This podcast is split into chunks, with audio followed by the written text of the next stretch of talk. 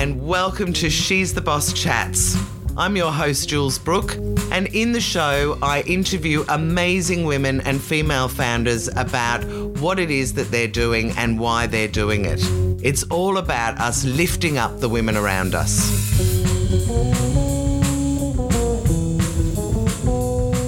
Phoebe Blamey, I'm delighted to have you on the She's the Boss podcast. Thank you so much for coming on. Thanks, Jules. I am so excited to be here because I love listening to this podcast. It is one of my absolute favourite must do every week podcasts. Oh, fair. Thank you so much for saying that. That's brilliant. Okay, so let's start off with what is it that you actually do and why?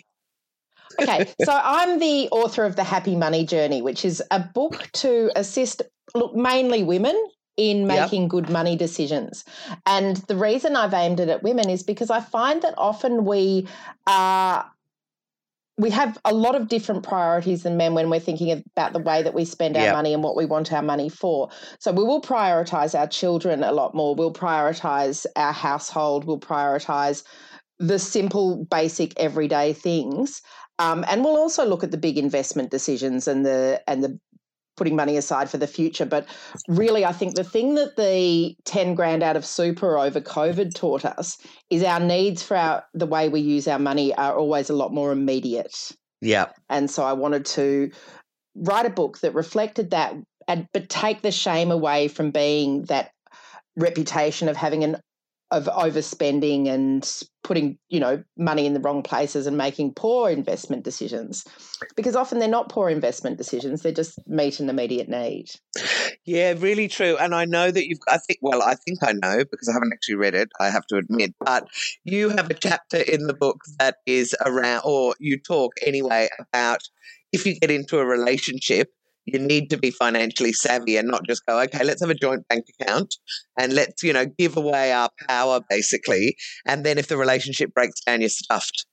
I think one of the reasons for that, though, Jules, is because I've been in that relationship more than right. once. Oh, and I've been in the relationship where you don't talk about money, or you kind of want to gloss things over, or you um, you sort of think, well, if we start bringing up all these unromantic things, then it's going to burst the bubble of of this great yes. love. And what what's ended up happening to me is I've taken on other people's debts, or I've um, I've spent too much of my own money in a relationship and then I felt resentful about it. Yes, but because I'm not having the conversation, I'm just keeping it all in. It causes all these other problems and hassles. So one of the things that I really like women to do when you when you're reading the book is have that really basic conversation with your partner that goes along the lines of, look, honey, I may not have talked much about money in the past, but what I really want to do is get a bit more involved in our financial decision making. Can we just have a chat? Yeah, lovely. You know, nothing threatening, nothing accusatory, nothing angry. And it works. Yeah, yeah, I can see that it that makes it really easy. All right, so um, you're not just an author, are you? You're also the founder of your own rather fabulous business. So tell everyone about that too. Okay, so I started Clover Financial in 2007. I'd I'd left corporate banking and or working for a, a big, big, bank, big bank, and worked for a couple of smaller places like Wizard and Aussie, and then decided that I really didn't want to spend the rest of my life working as either a relationship manager or in banking and finance from the corporation point of view. I thought I could make a real difference to people and to the way that they think about money and the way that they think about buying their own homes if I was at the coalface doing the mortgage broking and financial planning. Love it. So I originally had a business partnership with someone yeah. and that failed oh my god we'll have to talk taught me so yeah we'll lessons. have to talk about that because that is one thing that yeah women i mean I think it's a fantastic idea to have a partner, but oh boy, I mean, I've been caught out as well, and thank God I had the contract with the exit clause. So we will talk about that in a minute. Um, but just tell us a little bit more about what you actually do with Clover. So it's Clover Financial Solutions, so, I think, is the name of the business, is it? Yep. yep. Clover Financial Solutions is the name of the business. And Clover Financial Solutions is a boutique mortgage broking firm in Hawthorn. And what we mean by boutique is it has less than six employees. Right. It's we're just yeah. little. Um, but we are one of the top performing brokers in Australia. We have a really, really excellent reputation. We really specialize very much in self employed people and a little bit of property development, so much more complex lending. Right. Um, but my daughter has recently become part of the business Oh, and she's opened it up. Oh, she's Yeah. great. She's just awesome. Um, she's opened it up and started a first home buyers club Yeah, where they do interviews with people and all that sort of stuff. So, yeah, really, we're about getting people money and making sure that when we get them money, it's something long term sustainable and we're not putting them into And it's nice debt. that But we're Oh, also sorry, I was just going to say it's nice that you're walking the walk, that you've done the big banks, now that you have also Yeah. run your own business, so you know what it's like to be self employed. And it's not so Exactly. big that you go, you know, like you know that when you go to a big company, you're a small fish in a very big pond. It's much nicer to have it the other way around. It is so much nicer to have it the other way around. And I really like controlling my day and controlling my space and, you know, being where I want to be. We were talking um, about having offices, and it's really nice having a, a place that you go that is just yours. And you own your space and you own your, you know, we, we don't physically own the office. Not yet. You, yeah, not yet. Um, but we, yeah, Yeah, it's nice to we've get got out of possession home. of a space that we can put our business and get out of. Okay, so my next question is you went from being working for a big bank to working for yourself. Why? Was there a light bulb moment? Was there something that happened that tipped you over and you went, right, that's it, I'm going out on my own? So where I was working was a combination of um, paying a, a wage and paying a really, really, really good Right. commission. And the thing that actually inspired me to leave in the first place was I was earning a really good commission being a, a manager, but the people who were actually working in the business, the mortgage, the actual mortgage brokers, weren't so much ear- earning the, The big the good commissions. And um, and I wanted to design a business where the brokers could come in and, and really earn better money and, and take more control and all of that sort of stuff. So that taught me a lot of lessons. It taught me about going into business with someone um, and leaving a business. It taught me that people that work for lead driven businesses generally aren't very entrepreneurial and therefore um, right. struggle in that sort of situation where they have to go and get their own business. So it wasn't, it was less about the remuneration and much more about the fact that um, the business that I was working for before I left and went out on my own um, were able to supply them with leads and business. But and was there a moment, was there was there somebody in your team then that got a really shit commission and you went, that's it? You know, I'm just Um, wondering whether there was something, what was the, why did you wake up one day and say, right, I'm resigning and I'm going out? Or did someone say something I think horrible? Uh, no, no, no. After a couple of years in that business, it, it- you worked really hard for your Right. money, like really, really hard. And I was, I remember I was on holidays in the Gold Coast, and I rang the guy that I ended up being in business, going into business with, and I rang him and I said, I've just had the best idea. And he was a guy that I'd known for years and years Yeah. and years and years and years. And I said, I've just had the best idea. Let's change. Let, let's take all the good things about all the places that we've worked previously and let's do it ourselves. We can do it ourselves. We can do it with low overheads. Here's my business plan. I'm so excited. Let's do let's it. do it. And they of And yes. And that was obviously, which you're going to tell us soon, not maybe, the, well, look, not the best idea, but on other uh, on on the other hand, maybe you would never have started up a business if there wasn't someone to do it with you, just for that beginning bit. You know, there's often a comfort, isn't there, in kind of knowing that you're both going to do it together. All right, which leads me perfectly to tell me about Phoebe growing up. So, when did you like school? Are you part of a big family? All that sort of initial stuff first. Um, I am actually part of a big family. I didn't necessarily, I didn't grow up in a big family because my father remarried when I was, um, oh, probably about 12 Okay. and had a couple, had two more children I'm very close to, Right. um, and very close to my stepmother from that marriage. Um, I shouldn't say it like that, should I? No, it sounds great. So, Um, so you went from yeah. who was it before that? Just you and your mum and dad, and then It dad was remarries and has another couple of kids. Mum and dad didn't stay together very long. They were only together until I was about, oh, I must have been in about grade two. Oh, okay. Um, and I remember it well because I was the first kid in my class to have divorced parents Oh, were you? after the no fault divorce of 1975 or 72 or whatever. Right. Yes. what an what was that like? I like being mean, did you, were you were you all right Um, about it?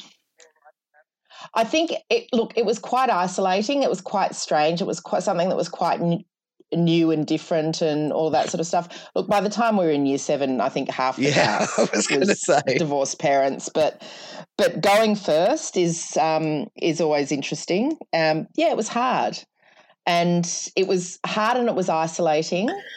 So did that make you not like school? Me, no, I it made me really like school. It it it taught me things about about school. It taught me that school is a bit of a game, and if you can play it right, it's right? It's like actually quite like a easy lot to of get business by. sort of stuff as well, I guess. Yep. Um, how to how to sort of equally please teachers and still be a bit of the class clown and all of the That little delicate dance. Um, yeah, I, I I got that, and I um, yeah, I liked school. I liked learning stuff. I liked I liked what it was all about. I didn't, you know, I, I didn't overachieve You or weren't ducks of the underachieve or anything. I just I don't I don't mean to laugh no. in that way. You could No. have been, but who knows? Okay, so you've Someone someone so, is. so but- you finished school. Did you go to year twelve? Mm.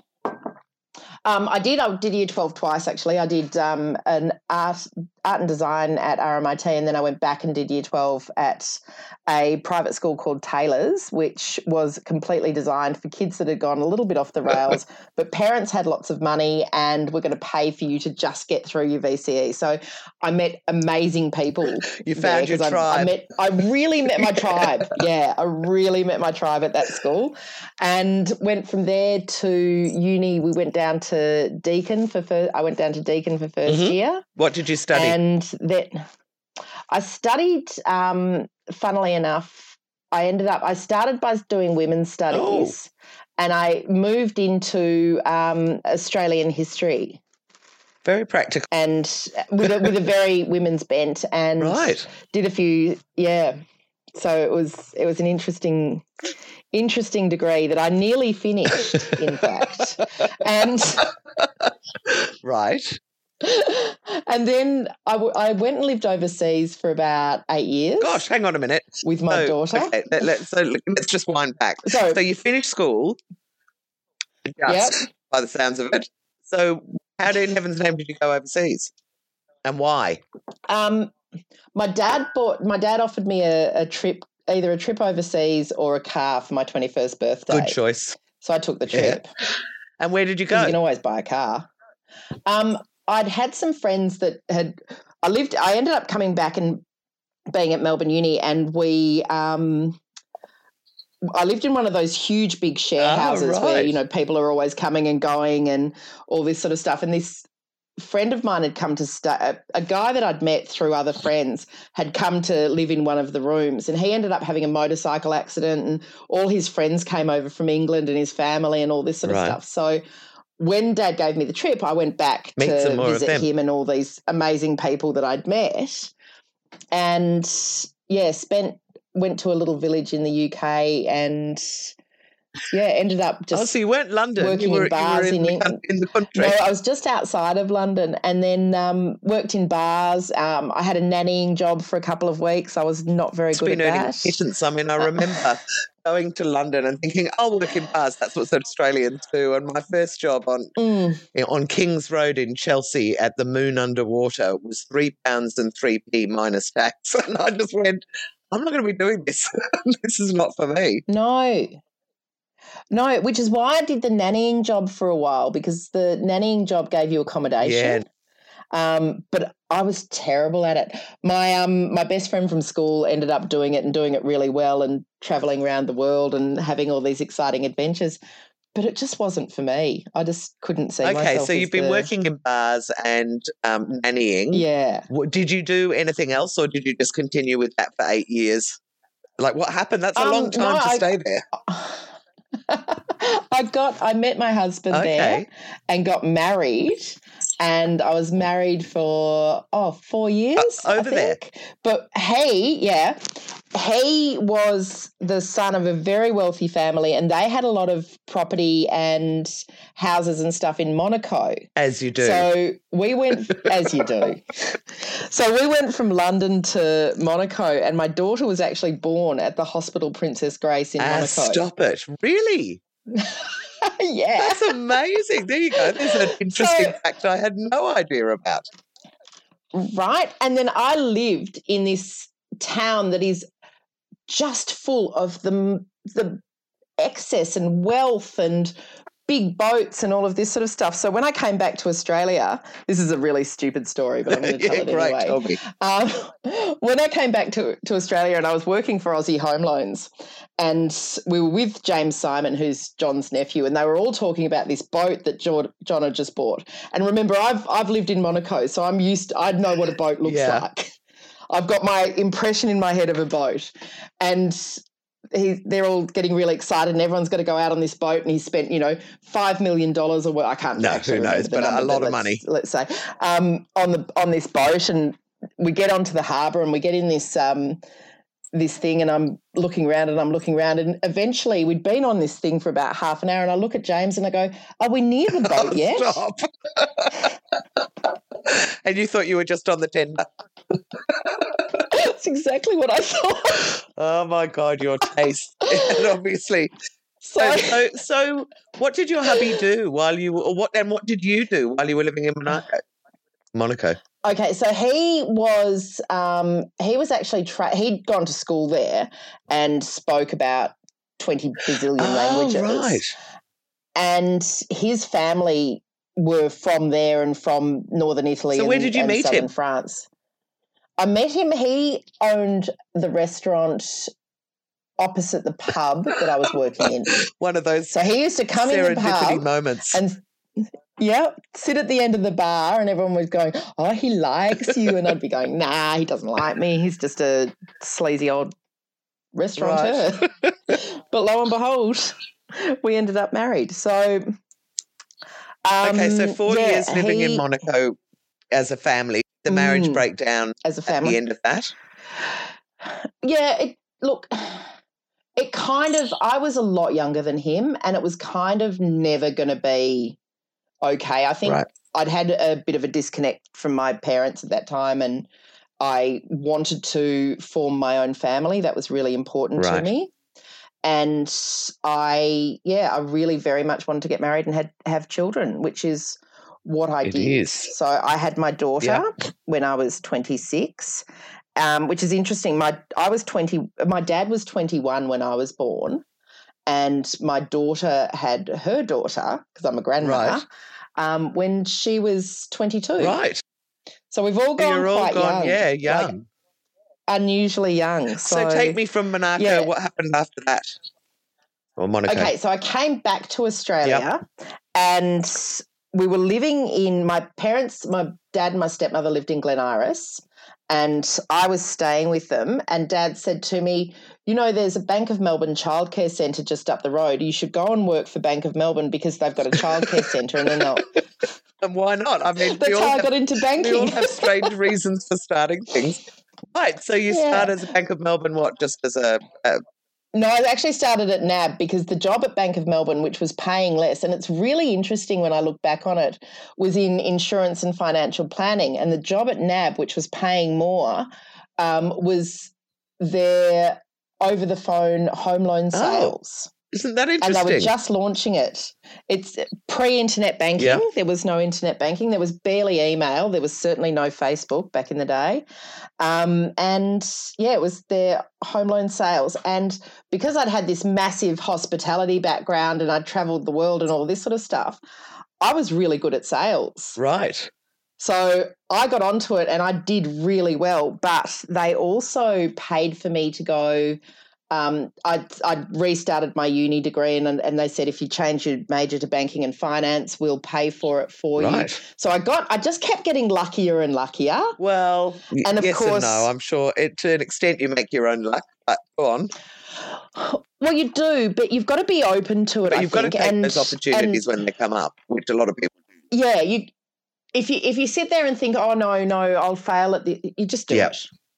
You just do it, and and I, I look back on that and I was studying and I had a two year old and, you know, I was working all these really long hours. And because it was a call center, my hours were actually nine till six or something. Right.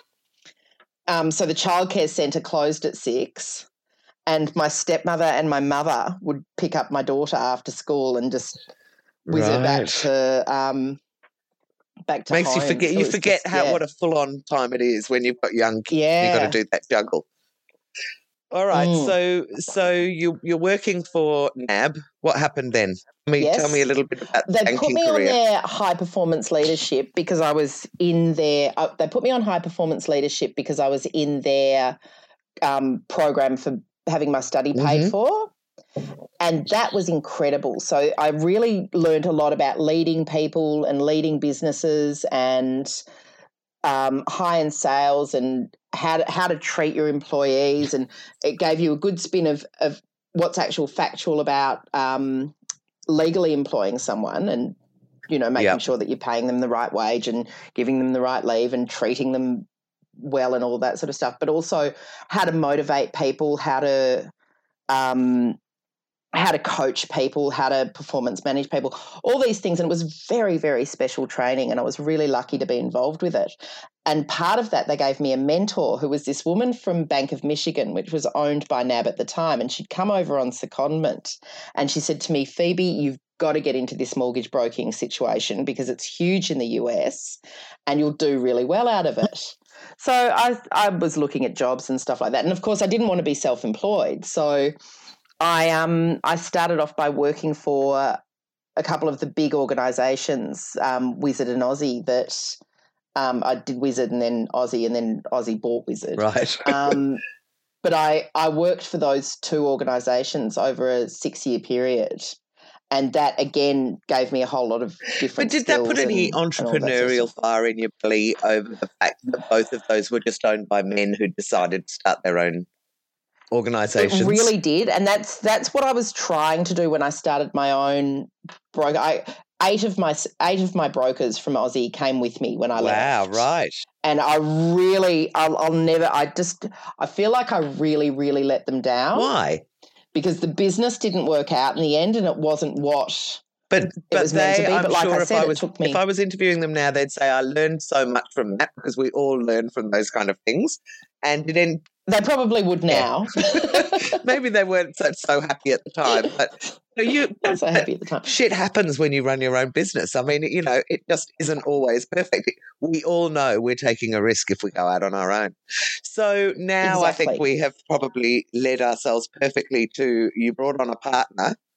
So what happened and, and Well, what did you learn out of that? I actually, I joined his business. So I, I'd rung him from the Gold Coast with this massive idea about starting our own mortgage broking thing and and getting brokers in and how it would work and how it would look and what we'd do for them and how we'd be so much better than everyone Yeah. else. And we we were in a way, but we weren't in a way. And I started writing, actually going out and writing loans to keep myself in food and Yeah. Because I, I'd left, I had some savings, uh, but I'd left with pretty much Nothing. Um, nothing. And I, um, and he had his yeah, own so business, did he, out- at the time? he had his own business and then we formed another business out of that business out of his office in in Mount Waverley it was it was really it was good because he was already set up and structured and all of that sort of stuff and he he was excellent at um, he was very very good with his clients um, and I learned a lot from him anyway but he was also excellent at systems and processes Oh, that thing that is a bugbear of mine. And when somebody who's good That at it comes along, it changes everything, doesn't it? and being in your very first business of your own and watching someone on a small scale have extraordinarily good systems and processes was something I was able to take with me. They, he was magnificent at that. Everyone knew what they were doing, everyone knew what their role was, everyone knew what had to happen at each step of a process. He was Amazing. and and I've replicated that ever Right. since. so what went wrong? Um, And you don't have to name names or do anything, but I, I just love to hear. Mm. What went wrong? I started writing loans and I was doing very well. Like I was really good Yeah. at it. And he had been very, very, very good at it, but it was starting to be on the wane. He he was like 20 years older than me or Right. something. He started to wane off the writing of the loans, but then when I started doing really well, he started getting very competitive. Right. And Which can be good, would surely. Just eggs you both on. Yeah, it could be, but it was it was a It wasn't. It wasn't. Right. It just wasn't. Um, and it wasn't good for our relationship and it wasn't good for um, I think a lot of the the staff and the way that I dealt with things and the way that I I looked at the staff because I was I was looking well they weren't actually staff they were brokers who were self employed who were um, writing through us because then it gives us volume which means that you can ask for more commissions which means that you can pay them better. Um, but yeah, I think the the I think I didn't spend enough time on the training and, and development of the brokers after a while because I was just sitting there thinking, you know, we should all be doing better. But I was I was so but not actually helping them in- do better, which is so Yeah. understandable. I mean, again, you don't Yeah. know what you don't know until you're in the heart of it. And then you go, Mm. oh, in hindsight, this is what I would have done. But you don't know it when you're living. it. Yeah, exactly. And I um and I learned a lot from that, and I learned a lot about what I actually wanted to do with my future. And then I um we had a, a very acrimonious business split. Um, that had spent a lot of time with lawyers and So all that you- sort of did stuff, which was really fortunate. You pull the rug out and say, right, that's it, I'm, I'm out. I think it was it was very Okay. mutual, and we had we had a big agreement, and we had everything goodness was had that. already in writing and and facilitated and everything like that. But he he had the money to be able to really Make trouble. stuff me Yeah. up and make trouble by keeping things just going and going and going because I couldn't access any money at this time and I couldn't really go also, out on my get own. nasty And, if he was trying to do that. yeah, and look, it worked out.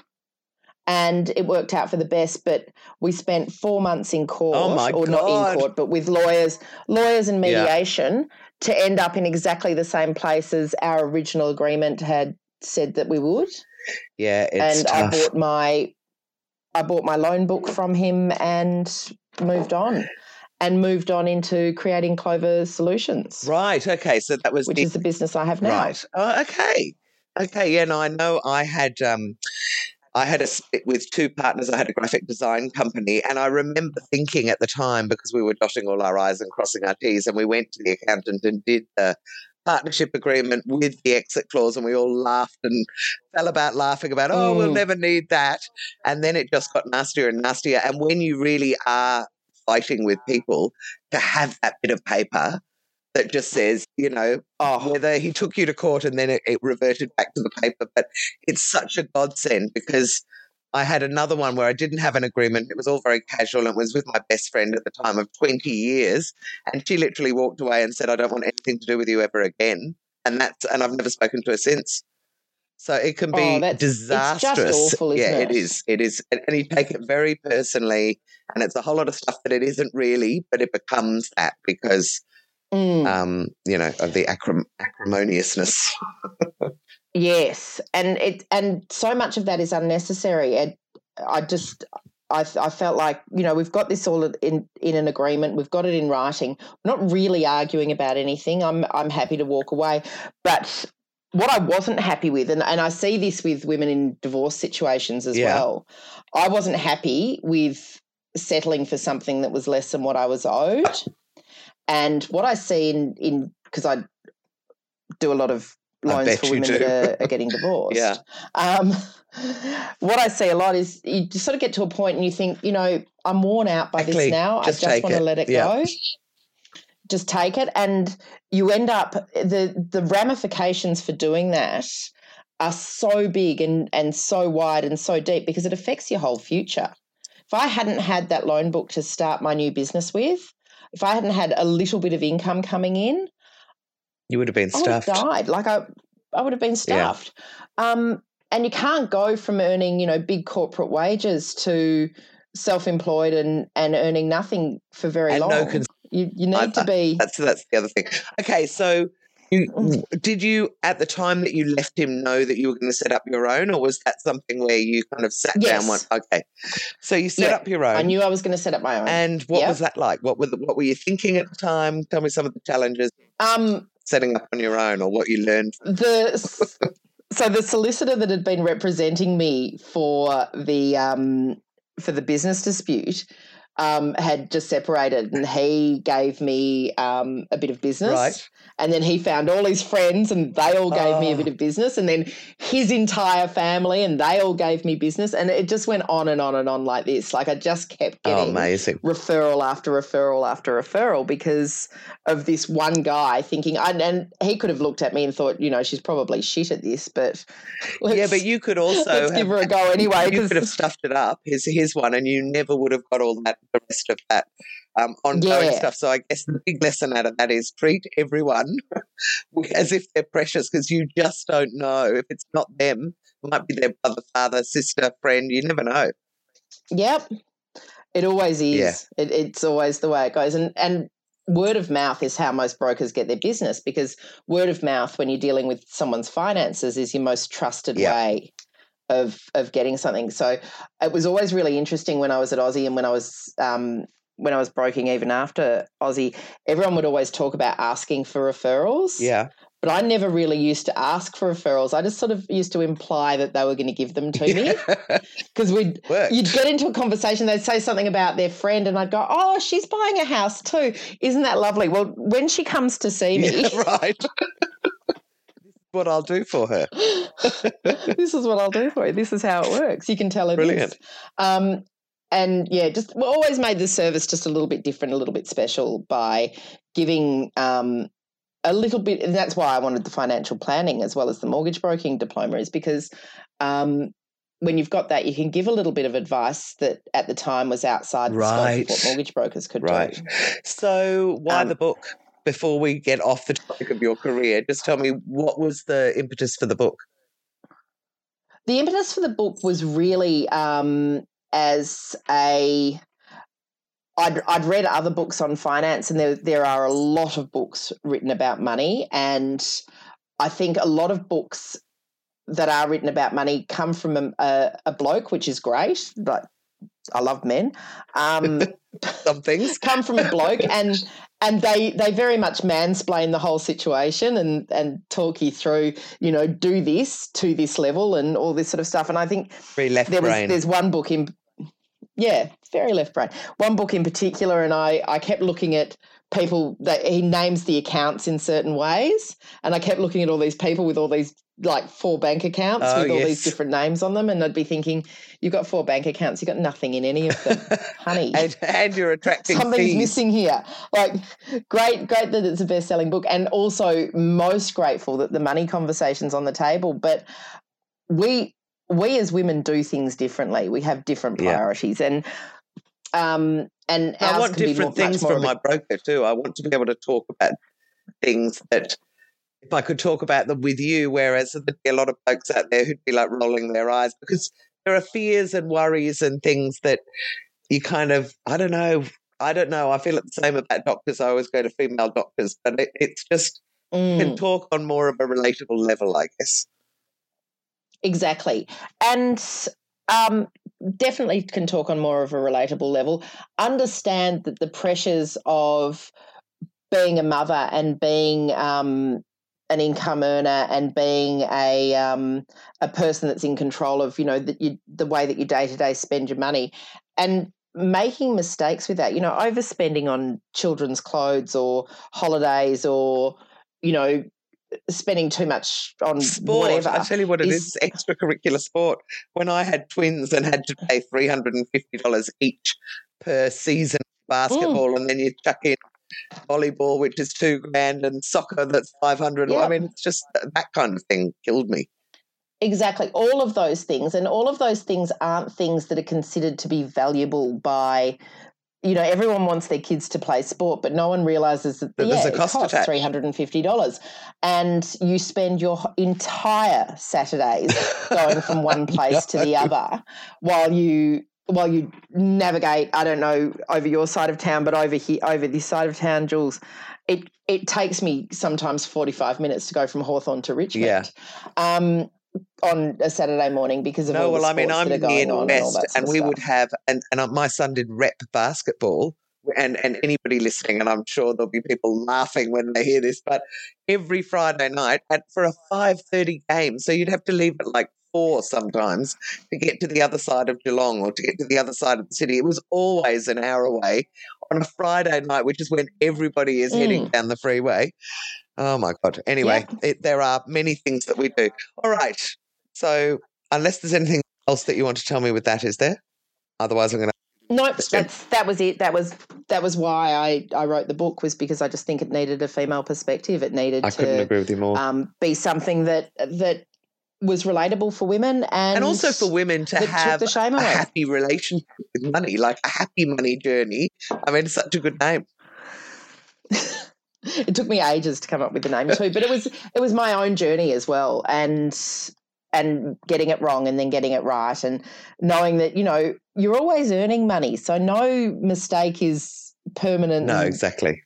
Horrible and all that sort of stuff because there's always a there's always a get out clause. There's always you know you're always going to earn a bit more money. You're always going to be able to do something That's else true. to sort yourself out. Okay, now talk to me about any women that may or may not have helped you along the way. Um, only because, as, well, you've heard this podcast, as you told me earlier. So Mm. you know it's about women. It's just, I guess, if there is an opportunity to do a shout out for a woman that normally wouldn't get a shout out, use this opportunity. And if there haven't Oh, been any, so then don't worry. Oh, no, they have. Good. So many, many, many women, and there were so many women in executive positions at NAB. Oh, really? Oh, that's Um, great to hear. um, and women that were, you know, in in control of certain departments and all that sort of stuff that brought their own style to things. But seriously, the woman that had the greatest influence on me, coming from um, coming from a banking and finance background, and and yes, Gail Kelly is one of them. Um, but a woman called Kathy Cummings, who was an executive manager at CBA, and had a complete war on her hands all the time because none of the big banks like the idea of mortgage broking Right. and none of the mortgage broker and all the mortgage brokers needed the big banks but didn't really Wanna deal with want to do business with them what she did was come in and say okay yes to mortgage brokers but you need to be qualified to do it and Ah. you need to be meeting these criteria to be one of our mortgage brokers. And what she actually did was lift the standard of the whole industry by just a few little tweaks Amazing. and did it with such style. I she she was an amazing woman and a, an amazing part of my journey as a as a young broker coming up through, you know, making myself successful and watching the industry change from a few cowboys that were basically able to get people money where they couldn't get money through normal channels, which was the big start of the mortgage broking in um, in Australia to a, a thing, a um, business now that is introducing 70% of new business to most of the big four banks. Amazing. So 70% of their new business is coming from mortgage brokers Wow. rather than coming rather than walking Yeah. through their front Yeah. door and saying hi I'd like a Well, loan. yes, I have to say, if I was going out to get another home loan, I'd go to a mortgage broker before I'd go to a bank. Really, really interesting. Um, okay, now, well, I've got, just got a couple more questions for you. The first one is work and play. Is there a line that, that delineates them both, or is it all kind of a bit mergy? Um, no, there's a definite line. The mortgage broking part of things in particular is very, very, very Time consuming. um, time consuming, very professional, very you've got to be on you on the alert all the time. Right. Um, since I've written the book and I'm expanding the business and I'm going to put some online courses together and do some other things, that has become more like play Right. because it's so enjoyable. I mean, Jules, one of the things, and and just a big shout out for the handle your own PR course Oh, thank you. um, because that was that was a real game changer for me. So that's taken me from being, you know, Phoebe Blamey mortgage broker, little office in Hawthorn, do, does quite well, to being constantly quoted in the financial review as a subject matter expert. And I absolutely. Like I was in it twice last week. Wow, that is amazing. I mean, you know, it is so how good. many people would gnaw off their left arm to be able to given one to be given one article, and you've done it twice. And yes. it would be maybe what five or six times now in the last six months. Would it be something like that? Yep, it's it, it really has. It's a and also one of the one of the really great tips that you give us in in handle your own PR is don't just be the spokesperson be the person that's able to find them the people Yeah. so i my brother's been in it Right. my operations manager's been in it with photos Fantastic. one of my clients has been in it because she's a friend as well and just That's did it. If you could be the- a good resource for a journalist, they will just keep coming back oh. to Oh. you. Yeah, that's absolute gold. So that sort of stuff, though, that that doing the PR and doing all of that sort of stuff has become play.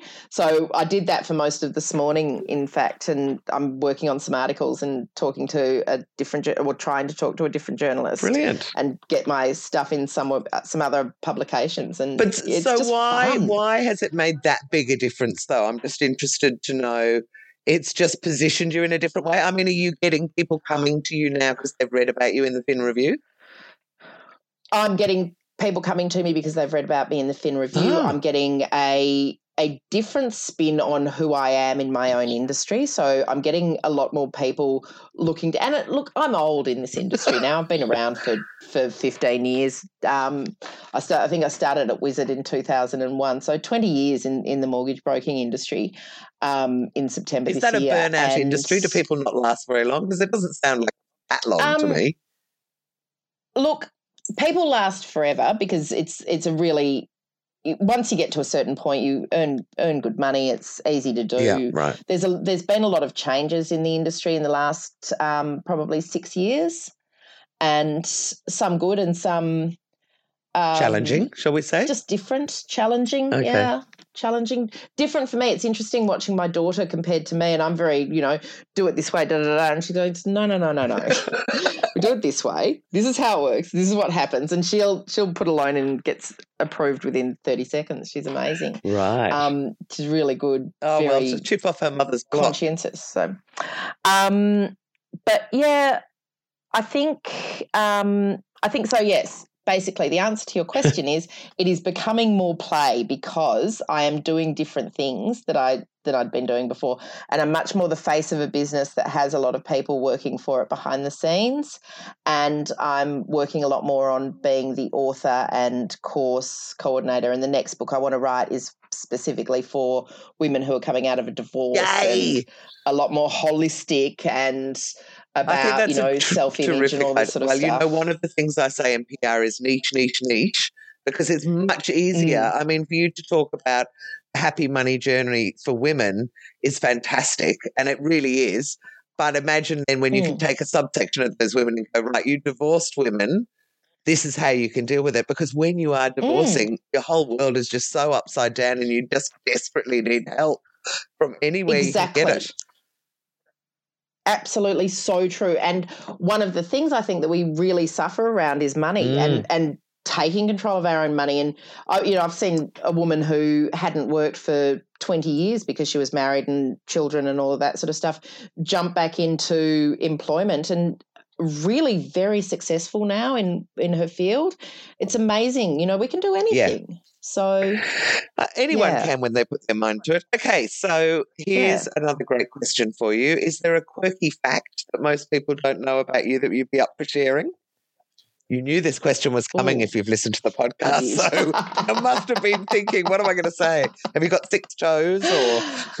um, no, I don't have six toes. I have. Um, I actually don't really have a quirky fact. Okay. I'm not that interesting. Oh, don't Um, be silly.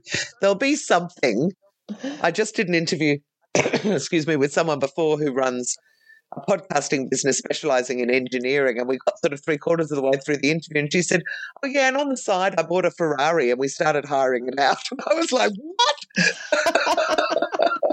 so, you know, people think that they're not interesting or that it's not an interesting fact. Anyway, you can Yeah. tell me. I know you like coming to She's the Boss lunch, just so you can tell me in real life, maybe, I if you do. think of anything. Um, I, th- I think my quirky fact at the moment is I have started making my own kombucha Oh. and right. um, various other little home prepared concoctions, pickles, and all that sort of stuff. It's just fun. It's my COVID quote COVID quirk that and the internet dating, but I won't ask you about the internet. We'll save that for Don't another one. okay, last last couple of questions are about apps on your phone. Um, mm-hmm. Do you mm-hmm. use your phone for business, like with apps, or not really? Because I should all really the time. That. all the time. Okay. Um, Outside of email and banks and you know the the bog standards, and I'm going to take social media out of there as well. Have you got any apps mm-hmm. that you absolutely love that you use on your phone for business?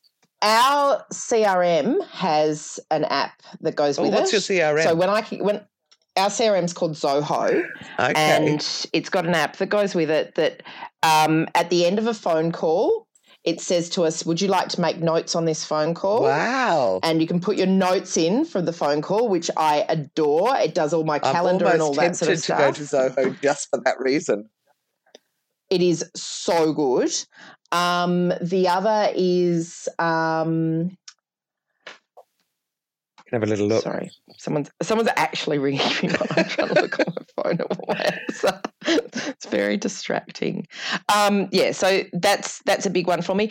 Our business, we we didn't write the app, but we've got a biz, an app that my business uses and gives to our clients for free, um, which is a budget management tool. So it takes all your different bank accounts, puts them together, and tells you how you're spending. Oh, that's um, it's really cool. So it's called My Work Tracker. okay. And you had that developed for you or you just use it? We had we had a a guy that I know had developed them. Right. And we were one of the early adopters of it. So it wasn't developed for me, but there was a lot of feedback that came from me and my business and my team to go back to it to have chats about how they did things. But that's really good. Um, and Google My Business, which is about to close down, I think. Um, Google My Business is the other one that not going to close down, is it? I feel like I've only just done my mm-hmm. Google My Business not very well. But anyway, yeah, I, I find that handy because it, yeah, Shows me a lot about what's going on on my website and stuff like that. But so does Zoho. So nice. I've got those sort of things going on all Fantastic. What about fun? Do you play on your phone? Um, I play two dots obsessively. Two dots? What's um, two dots? don't get into it. I want to know.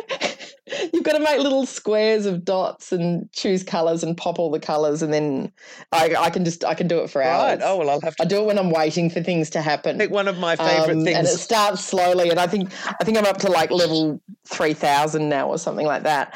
Um, but a client of mine has just got really he's he's really been fascinating me. He's invested in a lot of cryptocurrency. Yeah so there's two apps around the cryptocurrency that I um I want to pick up on and start having a little play in that space in the very cheap cryptocurrency. Yes, well, I, I have to say, I did. My son wants to get into it, and I was looking at Ethereum or whatever it was about six months ago when I think it was half a cent, and now isn't it like quite a lot more? Five thousand yeah. dollars. So really, it is probably time to mm. get into all of that.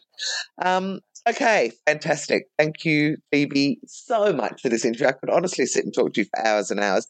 What um, is the best way for people to get hold of you through Clover and your book and anything else you're doing? The the very best way is actually through LinkedIn, or okay. which is just Phoebe Blamey, and I'm on LinkedIn. Clover's on LinkedIn as well, or our website, which is cloverfinancial.com.au. Okay. Um, we're on Facebook and Instagram and Pinterest and not on Twitter. I don't. No, tweet. I don't tweet, and I'm I not on Insta either. Um, and talk to me about the book. Where can people buy the book? People can buy the book, the actual book from us on on the website. They can buy it on Amazon. They can buy the ebook on Amazon, and the audio book is shortly going to be available on Amazon as oh, well. that's exciting because I think excited. for a lot of people these days, they are moving away from read. I personally still love reading. And in fact, my son has sent me a book which I'm about to go and open from Amazon for Mother's Day. So I'm looking forward to seeing what oh, he's chosen for me. But um, but audiobooks are, you know, audiobooks and podcasts are really the way to go. So it's good that you have got the audio mm. version too yeah, it was fun to do, and very very grateful to our podcast producer. He was um, who's done the production of my audiobook. He's sensational. So if anyone's looking for someone, Dave Stokes is your man. Thank you. And I'll just have to put up my hand and go, he is also my partner, my boyfriend. but he is very good. All right, Phoebe, it's He's been awesome, good. fantastic. Can't wait to share this one. Have a great week, and thank you so much for joining me. Thanks, Jules. I really appreciate it. I hope you've enjoyed this episode of She's the Boss Chats. For more information and to find out about our other initiatives, including our weekly lunch for female founders and our TV show, go to she'stheboss.com.au.